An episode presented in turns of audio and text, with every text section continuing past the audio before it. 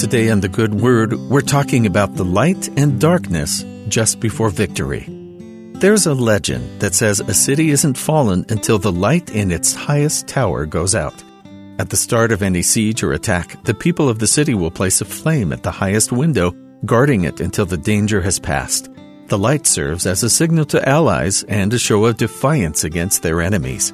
In an almost capture the flag style challenge, if the invaders can make it all the way to the city center where the buildings are tallest and best defended, then it can be said they have truly conquered. But if the citizens of the city can restore the light back to its rightful place, then it becomes a sign to approaching forces that those defending are once again victorious. Great stories are made up of devastating losses that are only to be followed later by an even larger victory.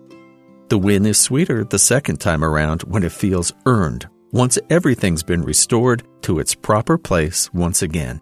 Maybe that's one aspect of the atonement of Jesus Christ that continues to fascinate us as we gaze on in wonder and reverence. All humanity was lost to the foibles of mortality, but the Lord can raise us up again. Jesus Christ briefly explains his purpose in John chapter 6.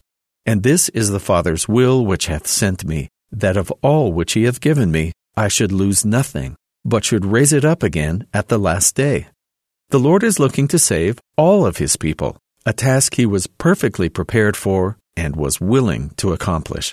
In order to rise above pain and suffering, he suffered all pains possible. In order to rise above all of mortality, he became mortal and then immortal once again. The Lord gave us his gospel that we would have full access to the power of his atonement so we could accept and be raised up by him. Jesus himself explains the connection between his sufferings and his ability to help us in 3 Nephi chapter 27 in the Book of Mormon, where he defines his gospel not as a group of teachings, but as a group of actions. This is the gospel which I have given unto you, that I came into the world to do the will of my Father, because my Father sent me.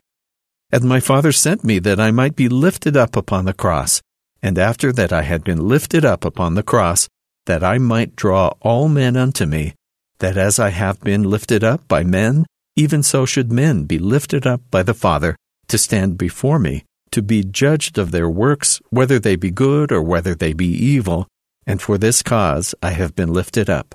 Therefore, according to the power of the Father, I will draw all men unto me, that they may be judged according to their works. And it shall come to pass that whoso repenteth and is baptized in my name shall be filled. And if he endureth to the end, behold, him will I hold guiltless before my Father at that day when I shall stand to judge the world. The light of the world was raised up for all of us to look to as a sign of hope and change. His power is such that through him we can fight off the adversary even when we feel overwhelmed or inadequate. As long as we keep our sights on him, the light, we can't lose. And that's the good word.